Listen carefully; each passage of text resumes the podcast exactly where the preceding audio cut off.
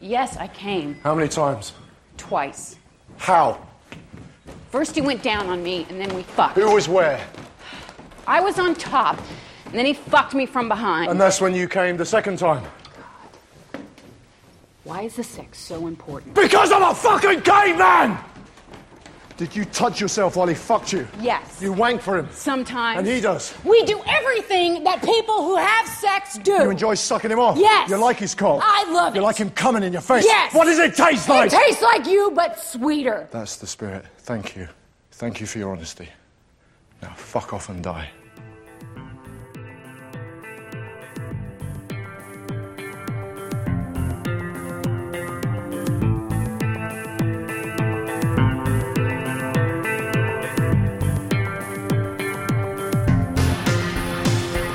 Episode 110 of the Cult of Matt Mark Cult Film Review Podcast. I'm Matt. And I'm Mark. Make sure to hit our blog at cultfilmreview.blogspot.com or like us on Facebook uh, at the Cult of Matt and Mark or shoot us an email at cultfilmreview at gmail.com. Uh, show news I watched Gravity tonight.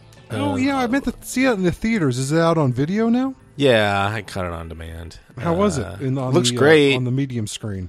Looks great. Uh, the at least the physics seemed pretty cool. Uh, I know there was some tweet by Neil deGrasse Tyson that it was implausible, which it was, because it relies on uh, a coincidence of trajectory in That order would to never happen. I'm sure they change orbits on a whim. Well, yeah, you can't. You can't. I mean, it.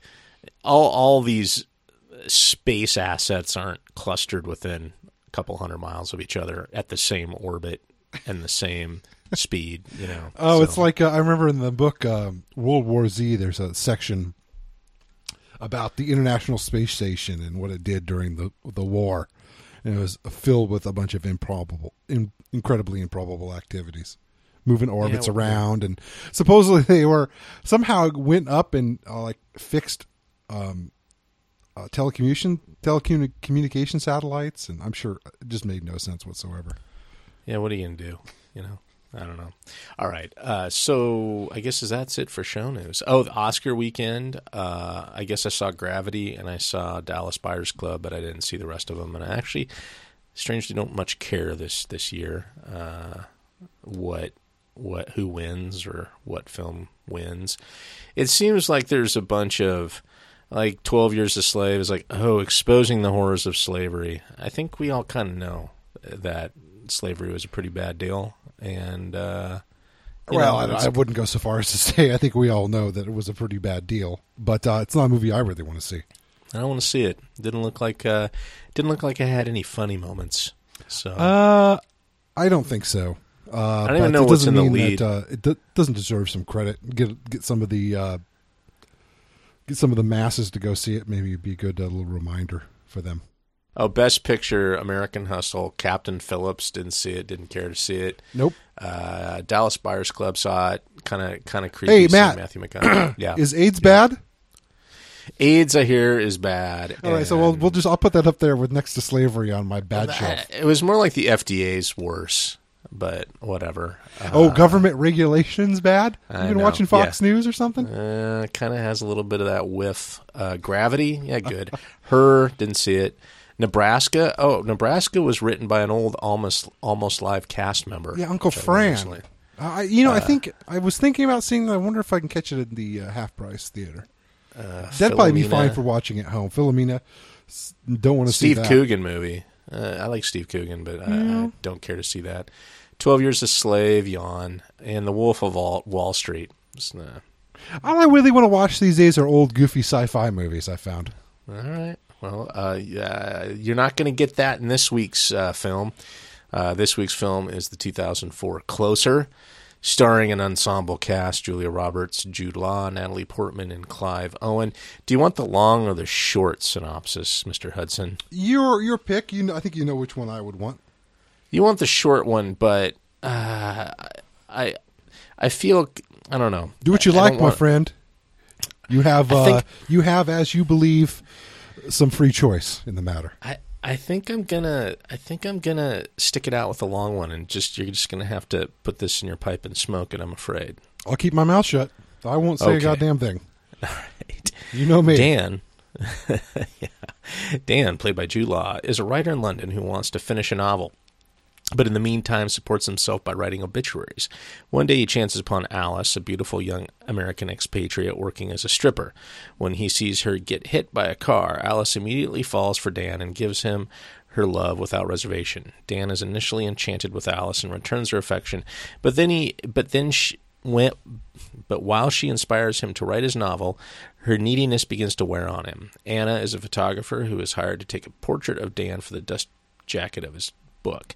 Dan is attracted to her easy confidence, and while the two of them flirt, Anna soon meets Larry, a dermatologist, and marries him. Dan can't get Anna out of his mind, even though she's married, and the two become lovers. But Dan is frustrated by the fact that Anna is reluctant to leave Larry for him. Little soap opera synopsis, I understand, but I uh, Well, it's a soap opera synopsis to a soap opera movie. so Dan is played by Jude Law. Uh, Alice is played by Natalie Portman, and Anna is played by Julia Roberts. And Who plays Ruth? I could never figure that out.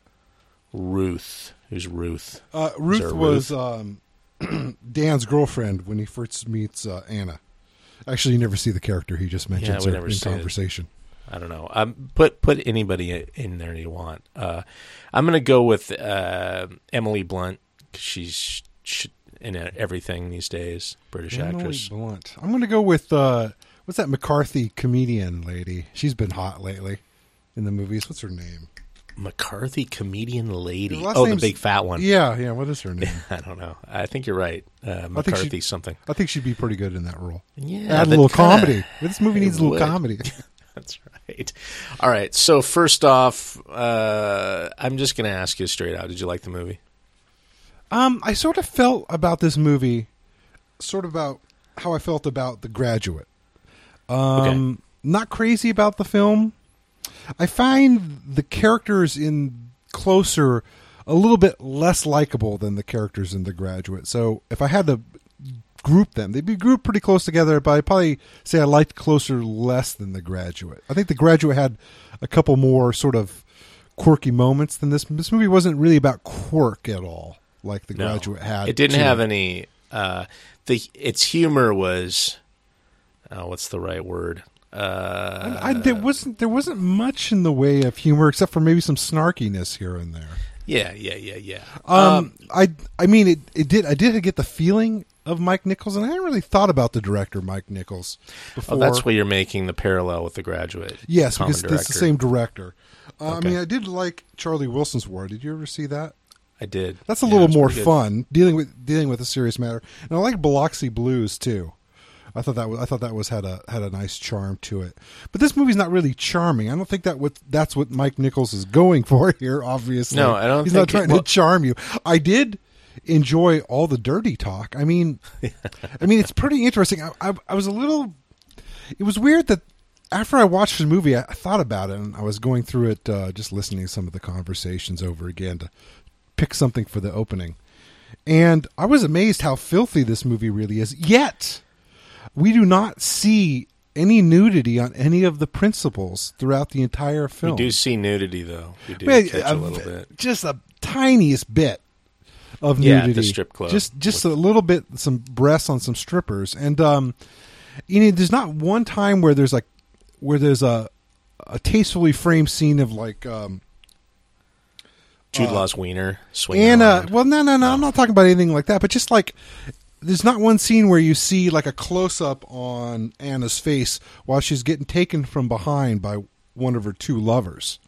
You know, and uh, I don't think there's a sex scene in the. yeah, there's not one sex scene for a movie that's so so much. I mean, it's it's all about sex, Yeah. and it's it's really filthy with its language. It's incredibly conservative with what it shows, and I, it just sort of. I mean, when I, when I thought about it, it sort of weirded me out that um, the director chose to put all the filth in the dialogue. And the, I mean, just on that opening scene, I thought let's just put it out there. And I'm not calling it filth in a bad way. I'm calling it filth in a good way. But well, you know, I had a couple questions about that opening scene. The opening scene was the the comment, which is my fa- one of my is probably the, my favorite scene of the film, where uh, the Clive Owen character Larry confronts Julia Roberts, who is his wife, uh, when he comes home from a business trip. about uh, her infidelity with Dan. Yeah, uh, right after he admits having sex with a prostitute, which, in my opinion, is a much lesser offense. Uh, yeah, I would say. But you know, interesting. They use the word "wank" to mean masturbation for both males and females in this movie. Is that is that Britishism? I always thought that "wank" only referred to male masturbation. Uh, let's just chalk it up as a you know Use of the British English. Yeah, yeah, yeah. And um, who really likes getting cum all over their face? Uh, well, you, I don't I mean, know, do people man. Jen- really like it? I mean, it's like a porno thing. Like you always got to pull out and and and do a little paint job. But I know. Japanese girls love it. I hear. Really? Are you serious? I don't. Fuck, I don't know. I mean, Just- I understand, you know, with oral sex, sometimes a little bit of the baby batter gets around, but who really likes getting a load shot across their face other than in a porno movie? I mean, do you, do you have you experienced women that enjoy that? Uh, personally, no. I mean, Uh, I, mean, sure, you get a little crazy early on in the relationship, but it's never like a normal part of sex. Is, is play, that it? what he said? Is that what he uh, he asked that question? Whether Yeah, do you like come on your face? and she said what? Uh, does she? She said, "Yeah," and he asked what it tastes like, and he says it tastes like you, just a little sweeter. Maybe on her face is more of a euphemism for swallowing. I guess. You know? All right. I don't know. Yeah, like I said, it takes all kinds. This movie, I mean, And- it's interesting about the sexuality in this movie. Uh, but um, before we go deeper into that, which I think will be a major part of the discussion, what do you think about this movie, Matthew? I mean, do you like this film? Obviously, you picked Well- it, so you must. I know your wife likes it quite a bit, so I'm trying to. I'm really interested in getting the other perspective of what. I mean, maybe I guess I don't not. I don't quite see what this film's trying to get at, and so I'm hoping you can enlighten me. I, I understand, like, because I was thinking about that, and I was trying, what's the theme? I, I'm always searching for theme in everything that I watch that I believe has some sort of value. Uh, but I watched this movie, and I think there's some conversations that occur in the film that I at some at some points in my life would have liked to have had myself or would have liked to have had the courage to have myself Well, let's do some And- examples. well like the scene at the beginning uh, dealing with a uh, a lover or I, Be dealing with infidelity. dealing with infidelity. Mm-hmm. And having because what Larry craves is he wants to he wants to stop his imagination from going crazy about the infidelity and he just wants to know fucking everything. He doesn't have a camera so he can't see it, but he just wants to get it out, just lay it out so he can absorb it and just satisfy uh, that he does that at multiple points in the film. right and and so i i think and all the probably- character, all the, the both male leads do it. well i know but but like he really wants to fucking know the mechanics of what went on with while when he was being cheated on. Mm-hmm. and i know a lot of people say they don't want to know. It's like oh did you you know your girlfriend fucked some dude. And then your imagination takes off. Mm-hmm. and that's like the worst part about it. Uh, at least in my experience it's been the worst part about it. So if you know exactly what happens then it's like I don't know. It's it's like uh, the pain is more intense, but it's it's it's more burning through uh, any sort of chronic pangs. It's just going right for the throat and getting it out and ripping that band-aid right off. You know, I, I don't know. So you think it's more for this movie really speaks to people that really got burnt bad by maybe some infidelity. You know what well, I mean? uh, no, I I mean, think people get burnt by it, but it, it hurts. I think it burns deeper for some people versus others, or maybe No, it's, beca- it's it's been meaner. Like you just got married and your fucking wife's, in, you know, uh, being uh, infa- unfaithful to you right off the bat. That that hurt, right? Well, yeah, well, uh, yeah, of course. Like, uh, what's that movie with Ben Stiller where he's on his honeymoon and Flirting with disaster. No, no, no. Oh, along came Polly. where he's like, uh, they're on their Caribbean uh, honeymoon, and the Harry Shearer French scuba diver character like sleeps with his uh, his newlywed wife. I, I haven't seen that movie. That's okay movie. Anyway, uh, no, what what I was getting my, I would say infidelity.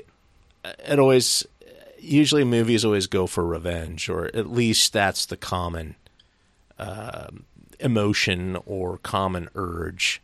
And this movie doesn't deal. It, there's revenge there, uh, but it's like uh, sort of the long con with regard to Larry's revenge Yeah. on Dan. But It's a sort of self-serving revenge as well. well, yeah, but it's uh, that scene isn't really about revenge.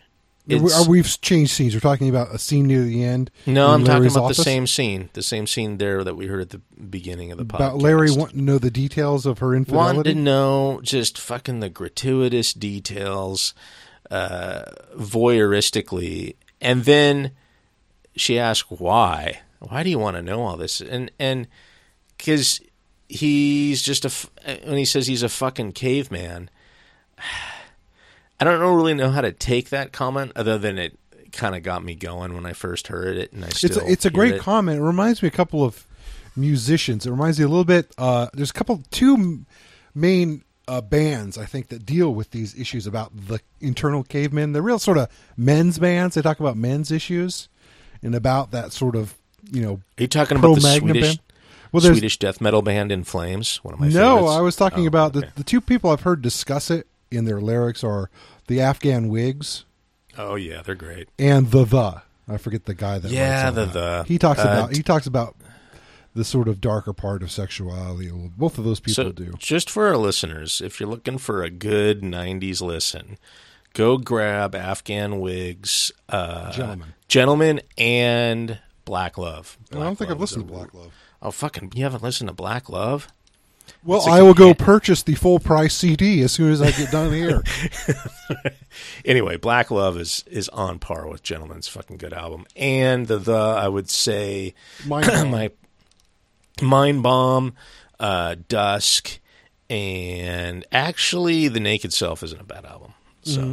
throw that out there for folks, for uh, our listeners. I think they sort of deal with those issues of what the cave man's. I mean, we've talked about the idea of the gentleman and how that's what men transform themselves into, especially as they go through puberty. And uh, it's sort of interesting to you know that veil gets lifted off while your balls deep a little bit inside a woman. A little more of that Whoa. animal comes out at that Okay. moment. Sure, Right. Uh, is that what that's? I don't think that's what that whole conversation's getting at in the film. Well, what is it getting at exactly? I, I don't that know. he needs to mark his I- territory. He doesn't want his mate mating around. He wants to make sh- he wants to be sure. I mean, they keep talking about children. Well, no, no, movie. he's done He with wants- her. he's He's, done- done with her. He's not done with her. Well, no, he's not done with her, but he's he's Fooling hanging her out to dry. Well, you know, he I comes in and and uh, the whole Larry character. I think uh, I may have read the Ebert review at the time, but he says that the the Larry character played by Clive Owen wields the truth like a weapon. But then I watched this and I was like, okay, the two the two times he talks about his sexual encounters to either hurt his partner or Dan. I always wondered, like, did he really fuck a whore? Did he really fuck a whore in New York? Uh, you can almost bet he did, but did he try to use that to coax the conversation or the ad- admission out of Anna? No, I think Like he, he- he truly loved Anna. He wanted to. He basically wanted to. He wanted to be her mate and raise a family together. Right. And so Um, anything that threatened that threatened him personally, and that's why he's all bent out of sh- shape. And But- did he really fuck Alice? That's the other one. I Yeah, he did. Alice admits it at the end. Oh, of the that's right, Alan's okay. That's and he did. That Re- I mean, clean. look, business trips are for two things: pressing the flesh and pressing the flesh.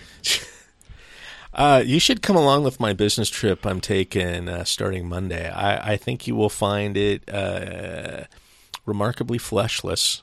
Look, man, look, you got to go. You got to go either get on some of the escort review websites, or you got to go. You got to get. You got to get into uh, the the um, erotic Asian massage circles, and they'll tell you which Oh, massage okay. parlor you can go to for a rub and tug.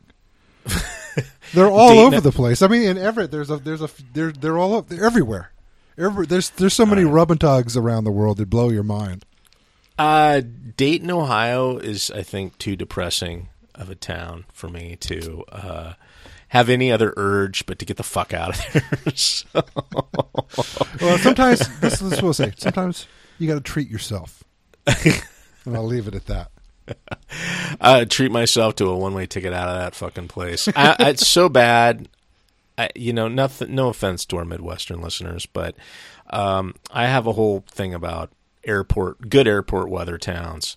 Uh, I have relegated myself to only living in good airport weather towns, and what that means is I want to live in a town where its fucking airport never gets shut down due to weather.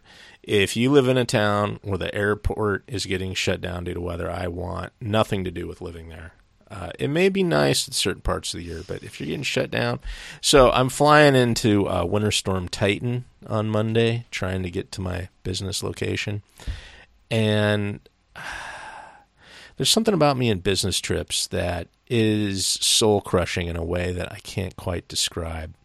Uh, it's definitely not going to New York City for a dermatologist convention with uh, high end prostitutes hanging out in the lobby. It's uh, usually uh, courtyard Marriott's near a freeway or an airport and uh, a Chili's across the street. That's always my business trips, and they're just fucking horrible. So, anyway, Well, and having that all be you- that you know, scene the be fun iced you have over, on your business trips is is in your own hands. literally. Do it. uh, where did you do it, Matt? Where did you do it? Over there on that little miniature Oh, I- desk next to the, uh, I the couldn't- six-inch uh, sliding door window.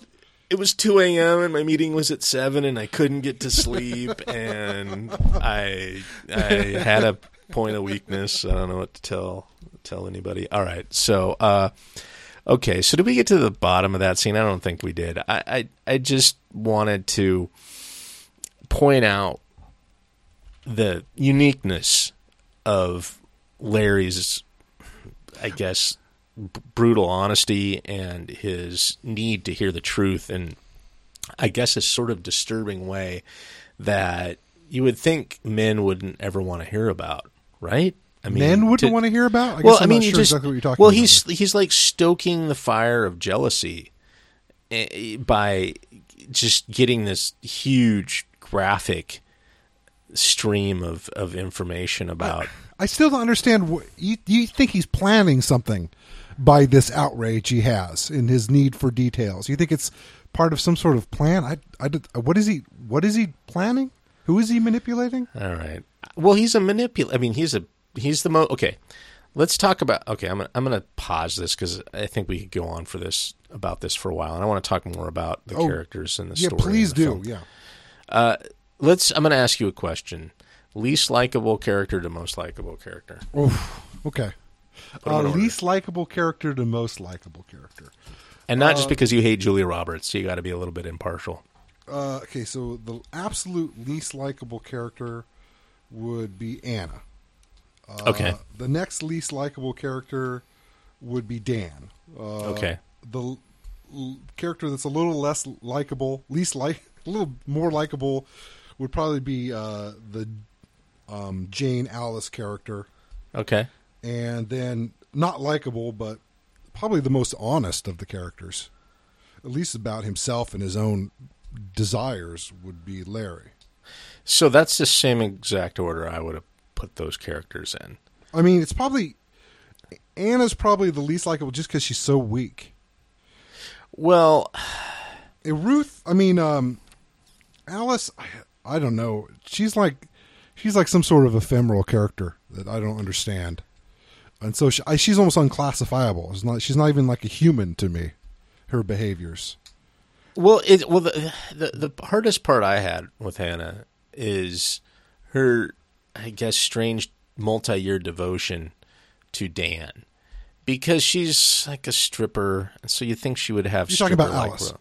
Alice would have stripper-like relationships, which would you know.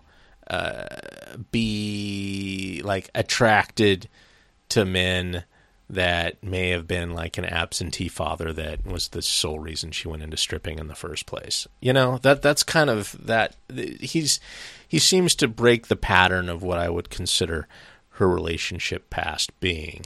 Well, you know, I was I was trying to I was trying to figure out that a little bit, and actually, when I was trying to think about these characters after the movie, I went to Google and I typed, "What the fuck was Closer about?" and it actually got a, a web page came up where somebody asked that question without the expletive Oh. in there, Yeah. and uh, they the person who answered was talking about the play that this movie is based on.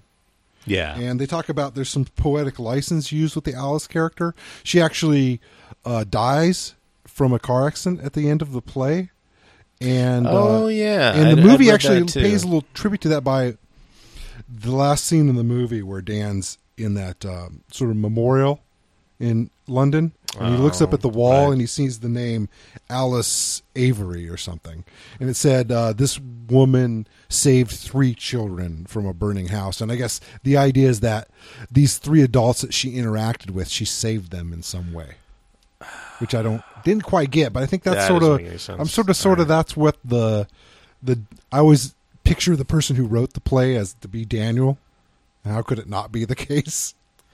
That Yeah, the writer is Daniel. The writer. Uh, and I could just sort of see trying to button button up the story a little bit, and maybe it works. Maybe it works a little better in the stage play. It probably does. But I- Um, I, guess I think that's maybe what was going for. She's sort of this person that flits through these pe- three people's lives, but it doesn't seem like she really helps them out at all. No, I, you know, I'm, I'm conflicted about Alice because I, I don't find her plausible, and I think that's probably the one weakness in that character that I don't buy her. I guess devotion to Dan for as long as she was with him, because Dan's kind of a weak dude. I mean, he is. Well, he likes to cry during sex and cry about his dead mother when they're having sex. Yeah. He's I don't know he's, he's real soft. Well, but the thing is, is is he's he's soft, but he, in my opinion, doesn't have any. He has a very juvenile conception of love, or conception idea of love. He- let's uh, talk about that. I think that's more interesting subject matter. because uh, this gets back to I don't know people who grow, go into adulthood and still have what I call adolescent relationships. Always kind of I'm intrigued yet sort of what put are off what by the what notion. what does that mean? Adolescent relationship. well like maybe like we- we've talked about the Woody Allen film uh, uh, Annie Hall quite a bit. Well, Okay. obviously because we talked about it for a podcast review. But I would say Woody Allen in that movie has a very adolescent view of love, like the uh, into the bromance, the honeymoon period, uh, sort of the um, you know the the the. Uh, he likes the looking for? wooing, the romance. Yeah, he doesn't like the day to day. You know, he doesn't, He doesn't like, like the, maintenance. familiarity, Yeah, he doesn't like the uh washing the other person's dirty underwear. yeah, kind of like that that monologue in High Fidelity that uh, John Cusack character goes into. You know, he's, He's, not another into man child. Yeah, he's not into the, you know, he says that's it's you know, there's like the Victoria's Secret lingerie which I've always, you know, sort of attributed to love and attraction, but then there's sort of the worn out cotton panties that, you know, are, he was trying to I guess uh, How about the men's boxer briefs with the worn out crotch? Hmm? yeah, exactly. Yeah. So right in the garbage. he has that mindset, or at least that I would call it almost a pubescent view. Uh, what, sorry, who who has that? Dan, Dan, because he's all about you know the uh, taboo of infidelity, and he doesn't like Anna because Anna's devoted to him and enjoys the day to day with him. Uh, She, well, just look at what she wears when she's dealing day to day. She wears. She looks like she wears men's clothes when they're just hanging Yeah. out, and that's not what he wants. No. Well, look, Uh-uh. he shouldn't be with her then. Well, If that's not the I sort know. of person you want to be with, then why is he with her? Well, he's a bit of I mean because he she wants him too much or she he doesn't he stops being attracted to her because she does, she wants him too much. She's too needy, I guess, and he wants what he can't have and he's a bit obsessive in that regard. Uh, like a lot of guys are. You know, they want what they can't have. Uh, and well, there, so- there's there's a difference between going out and having some infidelity and going out and falling in love with somebody else. Am I not getting my point across with the whole I don't think so. character? What, what are you Okay, trying yeah. to say again? that that Dan has an adolescent, uh, immature view of love. I guess I, I guess the thing is I just don't understand.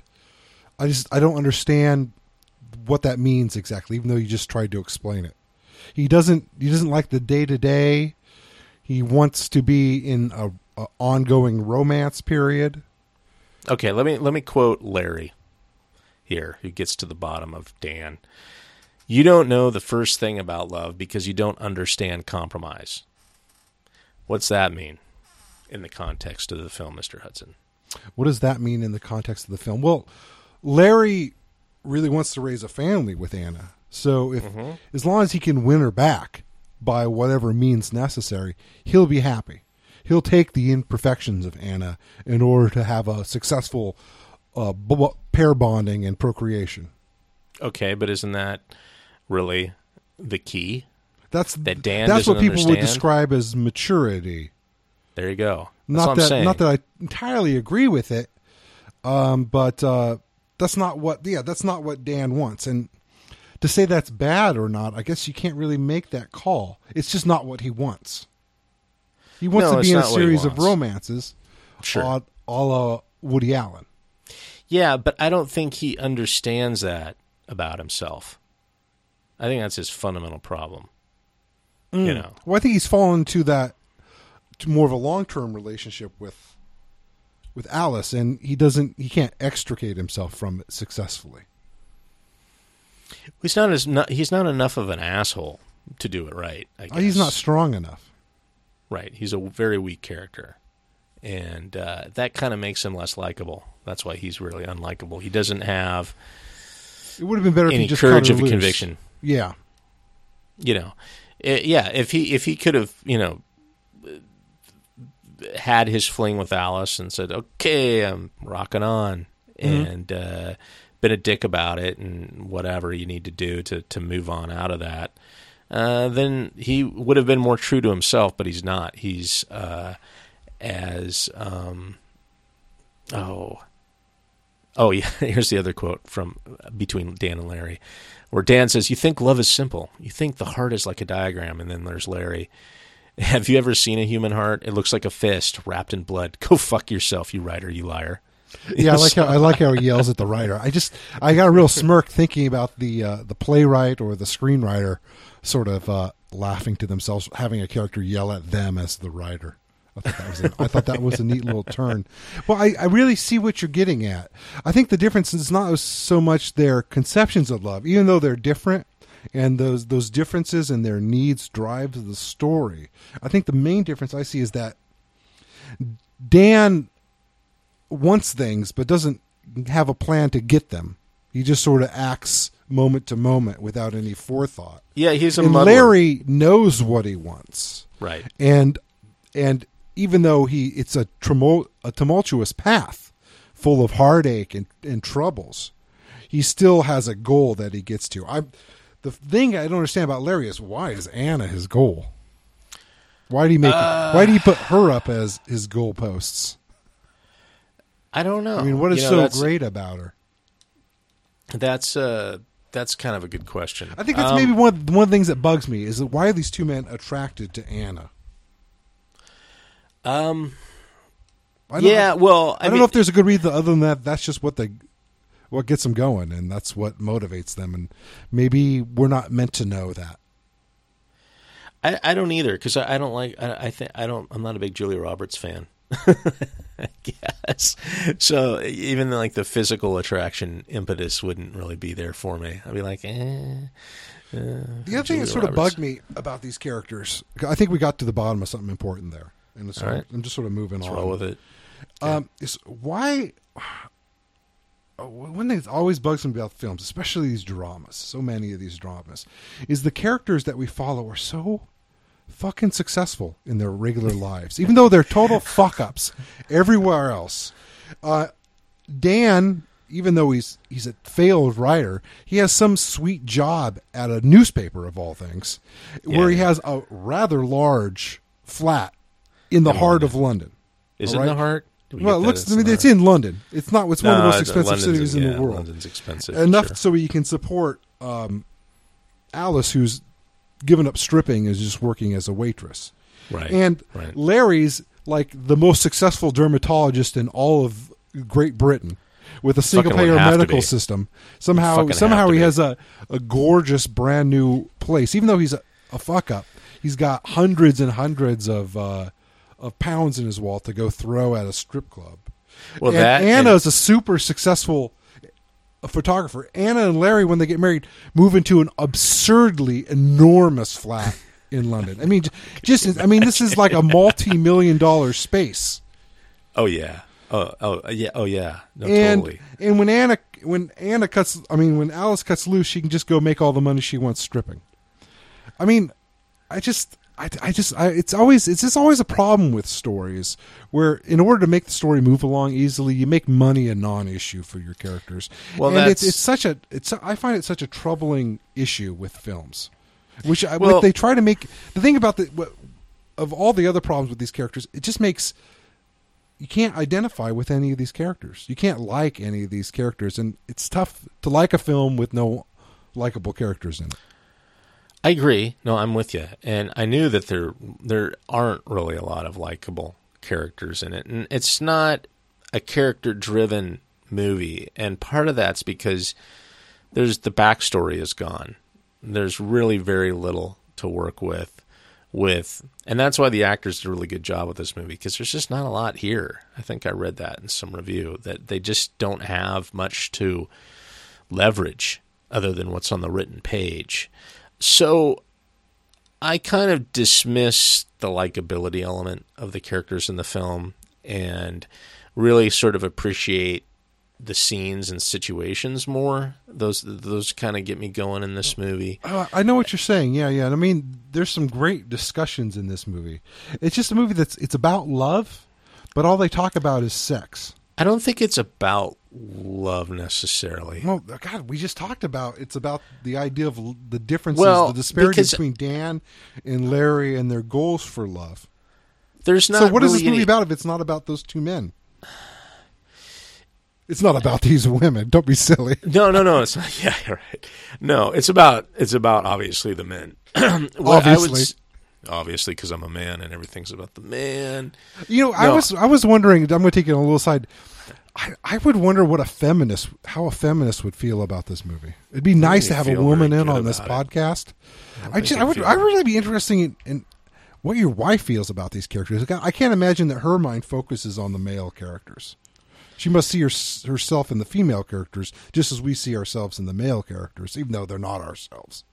I Isn't think it what it, well, I think for the female viewer, just to step put my feminist shoes on here and speak for half half of the world, uh, I would say that it gives some insight into not necessarily the simple machinations of men that we all like to think men are simple creatures. It's just about the dick.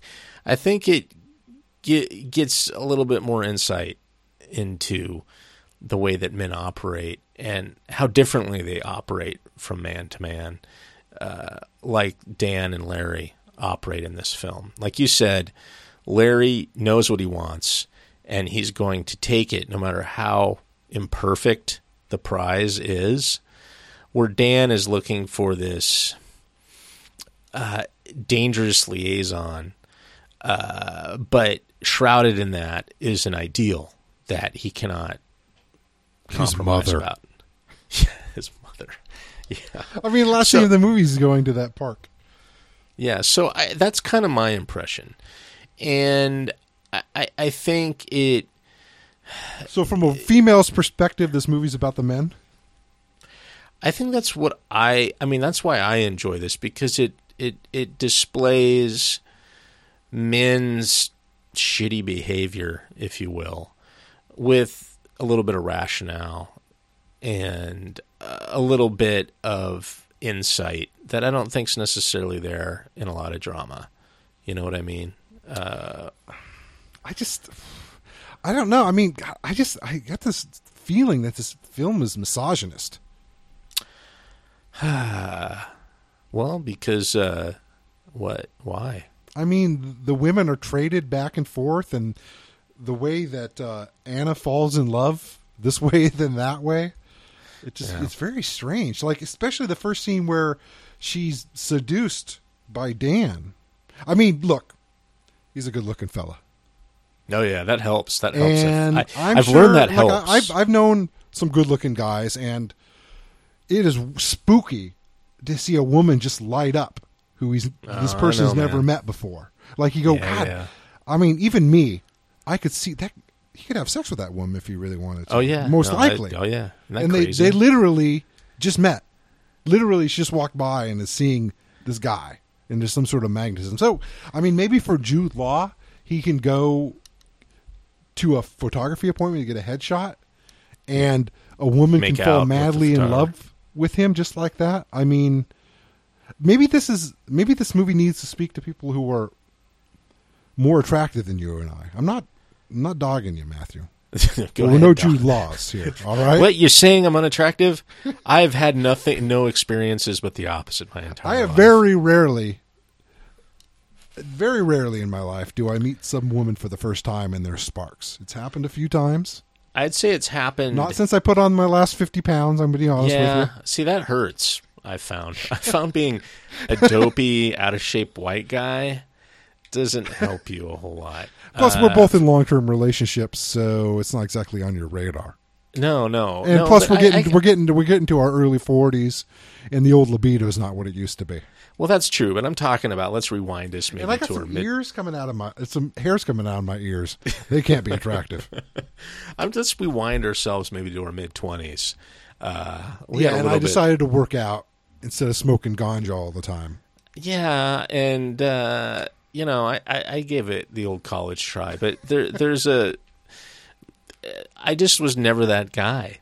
I just was never. Um, I I I did have an encounter with one of my first girlfriends, where for whatever reason she did light up, and like that was maybe after the first or second time I met her and it was really weird to me. It like totally blew my mind. I'm like, what? What is she? uh, Is this what this is all about? You know? And it was such a rare event uh, that I wouldn't say it's never been repeated, but it's never been that easy. And uh, and then it then it then it then it was gone for a decade or more. You know, after that. So Well, I mean, it's it was very think- ephemeral for me. I but to have if this to be- movie speaks more to people who've had, you know, a a fair number of sex partners. But to be I mean, that guy, you know, when you get up into the yeah. the fifties or whatever, that means you've had quite a few experiences where you just had hookups. But to and be that uh, I mean, I guy, don't, I don't have that. I haven't had that many sex partners, and so maybe this movie can't speak to me since I strictly don't have that experience like we see early in the film very many times with Jude Law and Right. the Anna character. right? Yeah, but to be that guy who, where that's the norm and not a rarefied event, it puts you in a different headspace that that I've never experienced. And yeah, maybe the Jude Law character is. I think maybe I maybe maybe this movie would speak more to them. So I think I think I, I sort of like where we went in this movie. I'm still confused why this movie focuses on sex so much. When I think it is about love. I'm, even though you say it isn't. Even though I I'm thought I thought saying you it gave me a beautiful insight that that's what the core of the movie was. Well, I, I'm not saying that's what it. It's not. It's not what it isn't. It's. I mean, there's no really ex- good examples in the film of of what love really is, but it. I think deals with people's how they lie to themselves about what they think love is a little bit, You know, they have like, uh, oh, this is love, and you know, where Larry calls Dan out on his misperceptions, I guess, about what love is, and uh, kind of stirs him into ambiguity. Like he doesn't really fucking know. Well, I, I know. just I don't. I mean, I don't. With the insight I recently saw, I, I just they just have a different. Love means different things to them. I don't. I don't see where Yeah. one is right and one is wrong. They just have different things they're looking for. I guess. I think what we really need to get point. down to brass tacks here, Matthew, is Let's do it. infidelity. So let's Okay. lay all the cards on the table, and let's. We've both been in long term relationships, right? So Yeah. let's talk about the times we've been we've been unfaithful to our partners. all right, you go first. Ah, let's uh, goose egg. There you go. All right. Well, then I'm not sharing. There's got to be a two way street here. Let's just say I'm not going to count all the rub and tugs. All right. That does does That that, doesn't count, count. even? Oh, oh, all right. Well, Mark's getting a little bit uh, more more direct. No, I, I I've been cheated on, but Mm-hmm. I've never done the cheating myself. Because for starters, to manage that kind of of deception, the thought drains my energy reserves right out of me to the point that I'm like, oh fuck, you got to be kidding me. How could Well- you possibly? I mean, to have a have a like a romance outside of your marriage. Oh my god, That'd be a that'd be a man. That'd take a lot. you know, the, it's not so much the time; it's the money. Hotel rooms, maybe a, another apartment in town.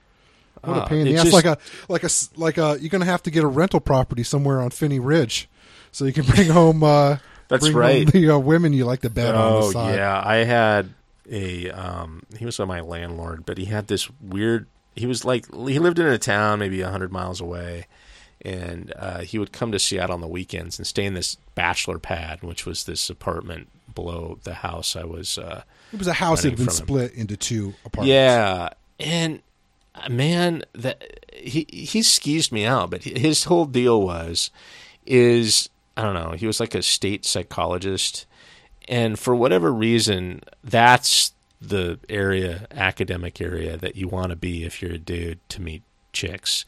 Um, I don't know why, but he would show up every other weekend with a different chick, and they were like mid thirties divorcees. At least that's what I assume they were. And he he was like knocking them out. I, I, just couldn't. I was like, where's he meeting these chicks? And what the fuck? You know? I got one thing to say about that. That's fucking awesome. And in a perfect world, that's what my life would be like.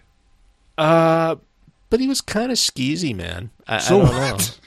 Whatever. He's I- I- skeezy. yeah, he was I just mean- a little slimy.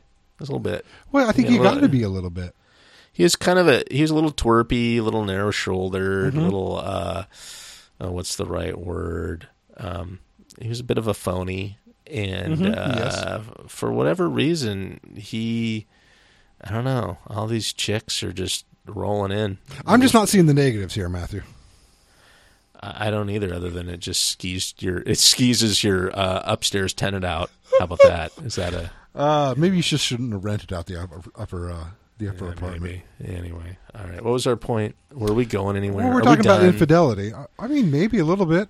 Uh, I think, uh, yeah. Well, what like I was saying, too much energy to do that kind of deception. It would just exhaust me to the point of uh, absurdity and uh, yeah, money, time, uh, making up shit. Excuses. Yeah, no, no It- thanks. It'd be tough. You'd have to have it. It'd take a certain amount of energy. I think maybe you just gotta have to have the mindset to do that, and some cash to f- flow throw around probably doesn't hurt. Well, and then I always wonder, what is the end game? What are you going for? What's the end result? Uh, You I'm pretty sure. How's this going to I'm end pretty up? sure it's an orgasm on multiple occasions. I'm pretty sure that's Well, the end result. I always think like, how how how is this going to end? It's not going to end well. Why does it? It doesn't have to end up well as long as it's a mutual indiscretion. I think both parties can be on the same wavelength there. I'm sure all those divorcees that your old landlord was bedding in the basement are fine with it. They're on a business trip.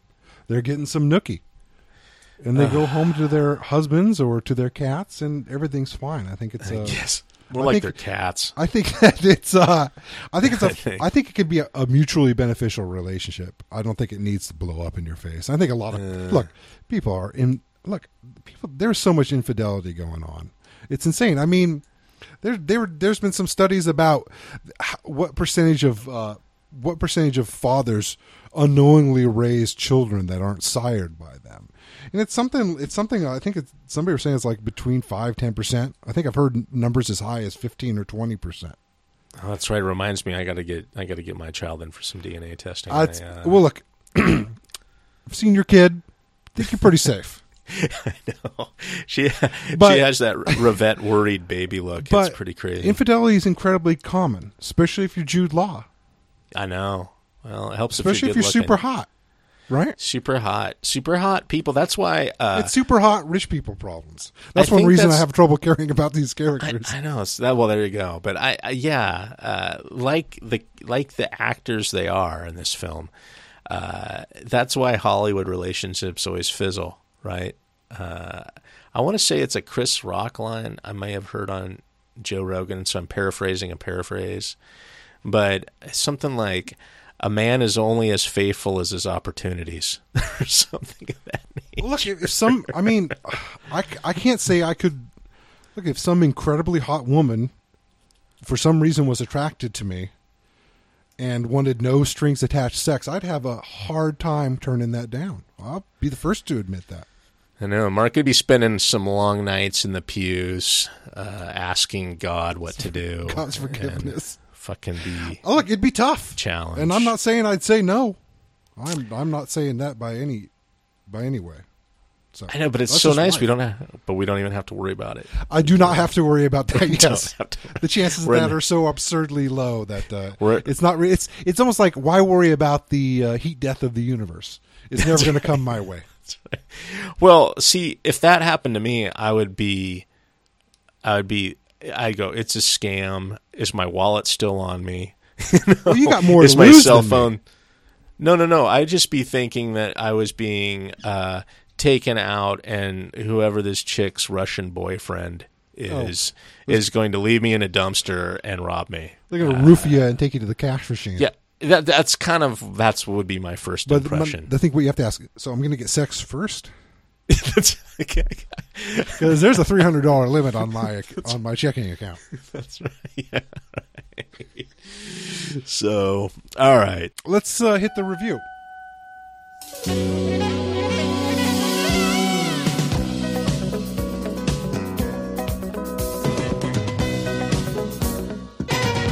Ebert reviewed this movie uh, back on December sev- uh, 2nd of 2004. It's amazing this movie is nine years old. It seems fairly Good. modern, except for some Well, of the computer nine. stuff. Sorry. Um, he gave it four stars out of four, and I'm not a little clear why. Maybe we'll ask that question after we finish taking a look at the review. He says uh, the movie is about four people who ritually deserve one another, Uh, I guess, yeah. and that uh, for all their uh, love and seduction, they're all lies except for their desire to sleep with each other. That's I mean, a little there is- bit oversimplifying, but yeah, okay. Uh, there's a lot of randiness going on in this movie. It's a very randy yeah. movie. Um, and he says, talking about their lies, he says, actually, truth causes them more trouble than it saves because they seem compelled to be the most truthful about the ways in which they have been untruthful.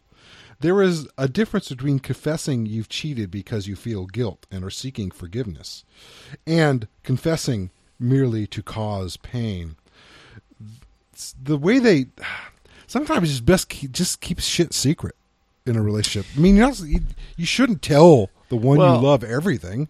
Well- if it's going to hurt their feelings and it doesn't really matter, why why use truthfulness? The the pop psych uh, reason for, uh, I guess, being overly truthful is a self sabotage mechanism. I believe that like women who goes, oh, I just have to tell him that I cheated on him. I just he he deserves to know.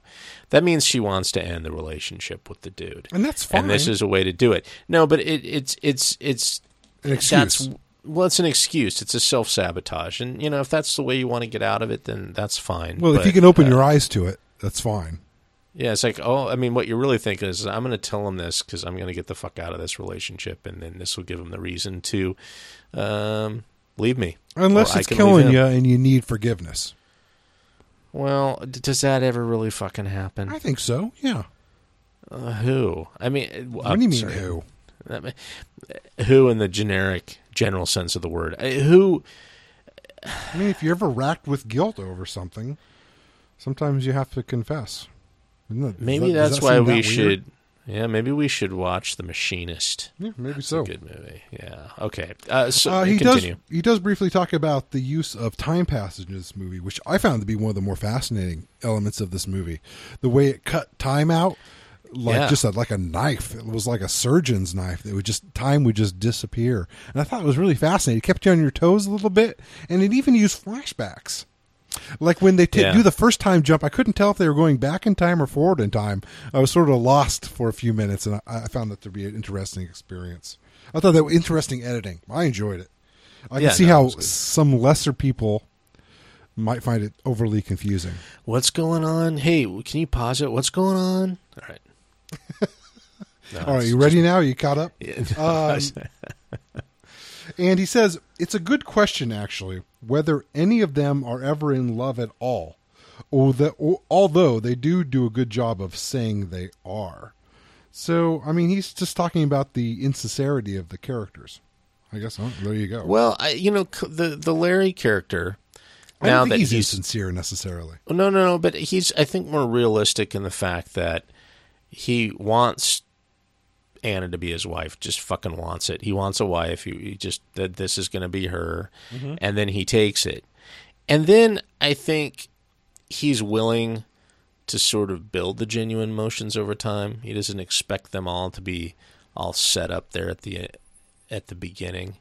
Uh, that he can, I guess, maybe fall in love more in sort of a more pragmatic way that's well, I think it's it's one of it's one of the idioms I I've found to be the most useful in life. Not that I've particularly successful. Buzz, I always like saying, "Fake it till you make it." Right. Yeah. If yeah, somebody yeah, asks you, you can do something. Go, yeah, and then just fake no, it. No, that, and either well, and, either you're going to fail spectacularly, or you're going to figure it out, and you'll figure it out most of the time. Oh, but that's just not being honest with yourself, Mark. It's just not being honest.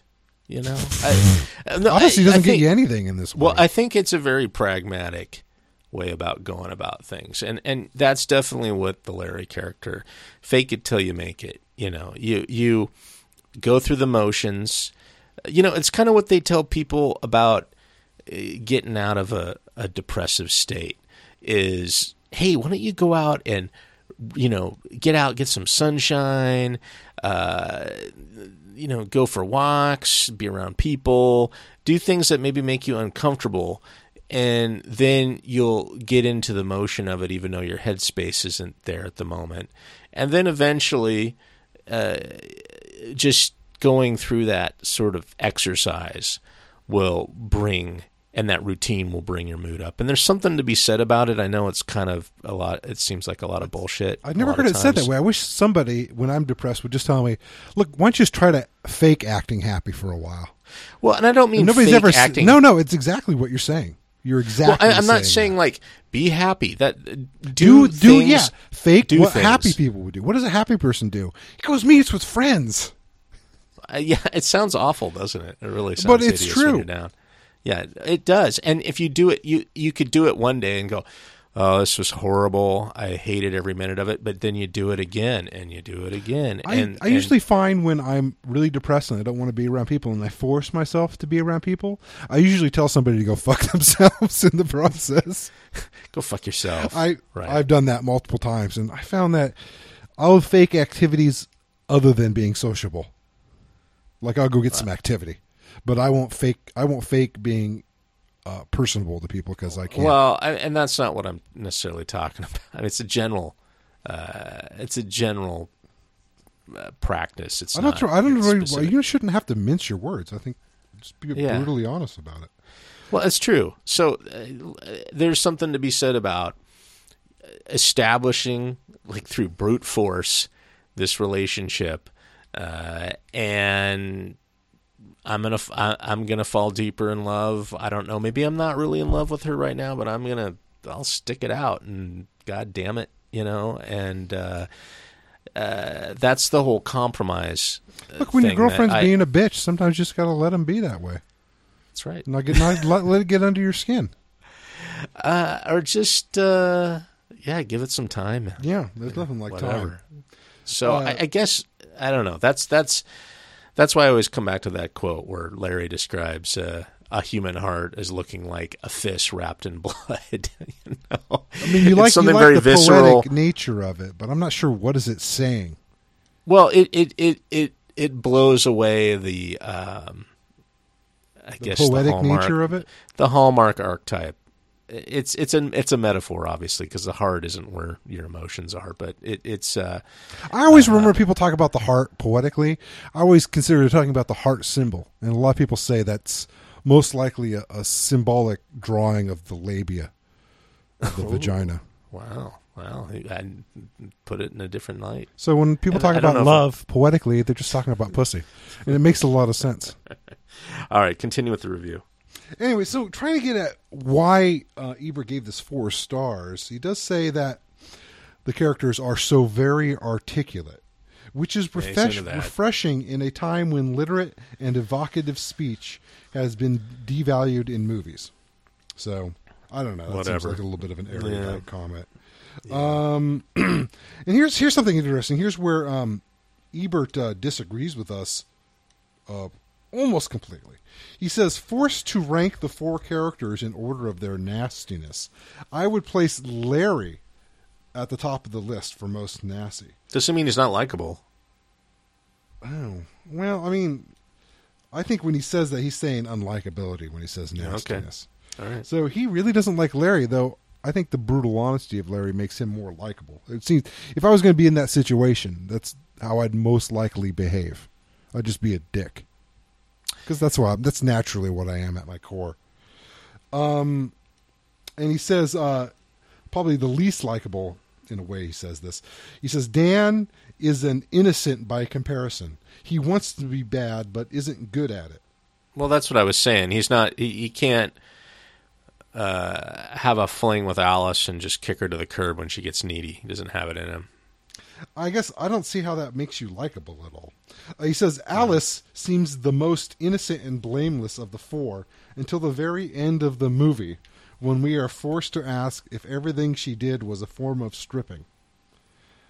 Okay. in the way that she's, she's sort of the whole idea that Alice is an assumed name. Her name's really what is it, Judy or something? I had some problem with the prag- pragmatic element of that because, for starters, how could you be on a tourist visa for four straight years? And, Yeah, you have to be working under the table. right. Well, okay, if you're stripping, you're working under the table, but still, aren't you like illegal? Don't you have to leave the country every like three months and come back or something like that. yeah, that? how does she just work as a waitress? I'm pretty sure they don't really give work visas out to to waitresses? foreign nationals to work low wage jobs. I've looked at yeah, I've looked at like uh, work visa classifications for the UK, and uh, in order for like them just to let anybody into the country, yeah, do what you want when you get here. You know, you'll be fine. We'll give you like a visa for this long.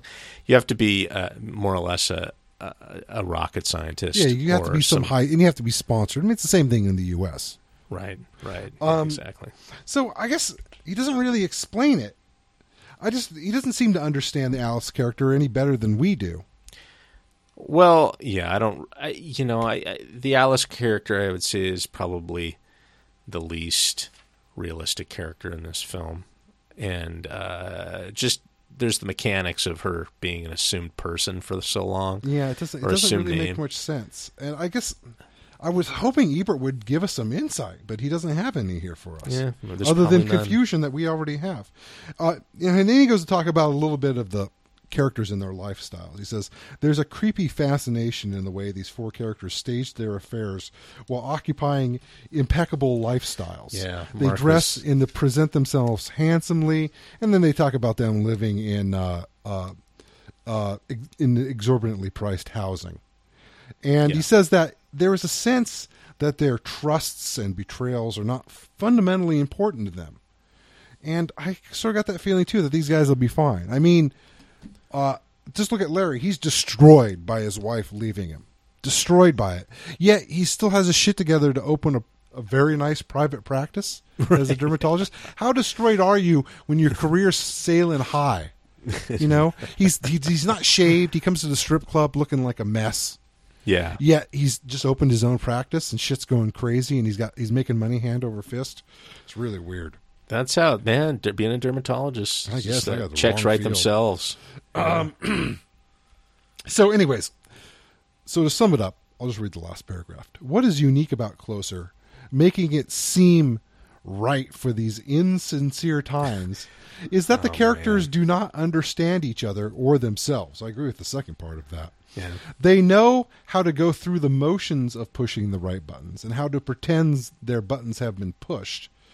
But do they really experience anything at all except their own pleasure? four stars, somehow.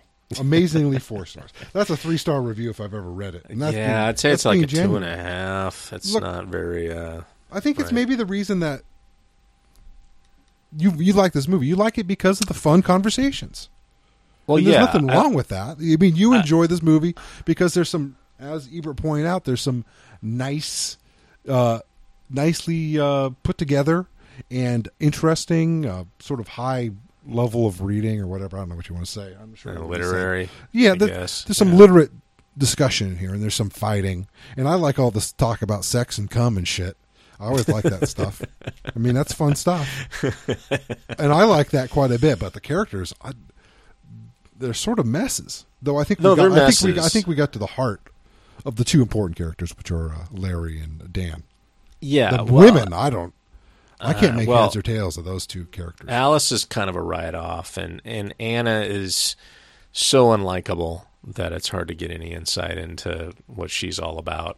Uh, other than she's sort of a, uh, guess, uh, a a bit of a female mirror to the Dan character, but in a, I don't know, a, a weird way. I get, I don't know. I, yeah, so I- I've been confused about the characters in both of these Mike Nichols productions. Yeah, It's well, interesting. It's it maybe I, I just maybe I'm not the right audience for what he's saying. Other than they're fun. Both movies have a lot of fun dialogue, don't get me wrong. But the characters seem insincere to me. Yeah. Or maybe that's Yeah, the well, point, yeah, but I guess I guess I'm not sure why. Well, like I said, I just uh, the I guess I I envy the scenes of Larry because there's instances in my life where I, I, would have liked to have that kind of command of myself to cure myself of whatever adolescent jealousy that may have been stirring in me. Just have that ability to con- confront it and get it out and move on. You know, sort of reminds me of Clerks about the what is it, the forty seven dicks? Or how many dicks was it? yeah, right. Dick, dick, dick, dick. I don't know. Dick, dick, dick, dick, dick. I mean, I you can't worry about your partners. I mean, I, I've that's not not something that ever really crossed my mind. I guess some people really get worked up about it. I'd probably be pretty skeeved out by some infidelity, but um, It's just better not knowing. I mean, well, past for the, for relationships, the best, right? Past relationships are always sort of a weird form of jealousy. Oh, I you don't, know, I don't because- understand why you would be jealous. No, no, you're not. I, I'm not. But some people get kind of weirded. I, I kind of get weirded out by um, past boyfriends. I just don't ask questions. I just don't want to know. I mean, don't if care. you're still friends with them or something, that'd be sort of weird. yeah, that would be kind of weird. Uh, I guess that uh, could get a little worrisome because you know, I mean, somebody's probably having sex on every once in a while if they're still friends with an ex-boyfriend. I'm sorry. I hope I didn't. I hope I didn't uncover an uncomfortable bit of your life there. sloppy seconds, as I like to call that. Look, I'll tell you, if if I found my girlfriend had been unfaithful with, with me earlier in that day, I would have an intense desire to fuck her as soon as possible to mark my territory. And get a little bit of a Larry. Well, it's part of a it's part of sex acts. Actually, it's called um, semen displacement, where uh, a lot of the foreplay elements and uh, the thrusting of your penis. The whole point of that is to displace the semen semen of the previous Oh. partner and replace it with your own. So you, you get I gonna wanna get in that there- man right Well, out the- of her hair. They've said that maybe do. the shape of the glands of the penis, sort of the Oh, way it hooks back on itself a little bit, is used to scrape the previous partner's semen out of the vagina of your partner. That's so you, you really want to get disgusting. Get all get all the corners. You want to push up on either side of the cervix. You know, it helps if you got a little length. And I'm not. I'm, and Oh, girth is not going to hurt you in this situation. Mark. So there you go, listeners. You always wanted to know question, questions about sex that you're too afraid to ask, but always wanted to know. Mark's and here. a little bit of sucking during the cunnilingus. To, Mark's here to It's like sucking the uh, poison out of a snake bite. Mark's here to answer all your questions. Wow, Uh, Mark, you just got really randy with that. that well, this movie but, uh, is really dirty in the dialogue, right? It's not any grosser than what I just said. I know it's uh, no, no. It's just it's very biological what you said. It kind of makes sense, but it's Yeah, sort I of like ugh. It's what we do. I don't know. It's not like putting a like with those some kind of uh, rodents that use plugs, semen plugs or something. Have you heard about Well, that? humans they- do that too. Your viscosity, depending on the number of sexual partners you have and your perceived number of sexual partners your partner has, your body will adjust the viscosity of its semen. Yeah, but like uh, these rodents or rodents will actually like it'll turn into super glue temporarily when they're done. And Yeah, uh, yeah. It's the one reason you can tell whether there's been copulation. You look for a plug, a vaginal plug, in like rodents. Right. But Well, uh, but they've developed means to removing those vaginal plugs, you know, so they can get it on. ugh. A lot of times, uh, the uh, because you'll have large litters, that there'll be different fathers among the uh, among the among the pups. Animals are so disgusting. We're animals, Matt, and we're so disgusting. Oh man! On that note, I think we're uh, I think we're done with closer uh, for this week. Uh, next week we're gonna Ooh, shift we're back on the. Dan O'Bannon-a-thon. Dan O'Bannathon. How long have we been in the Dan. O'Bannathon? Look, Two, three months. It's been a while, and we're still going. So uh, next one is Total Recall. This is our penultimate Dan O'Bannon-a-thon. This is Yeah. the 1990 sci-fi classic, and this is right up right. This is my my wheelhouse, man. Plus, fucking Paul Verhoeven. Oh, Paul Verhoeven. God, It's we got to do a combo. Verhoeven-a-thon.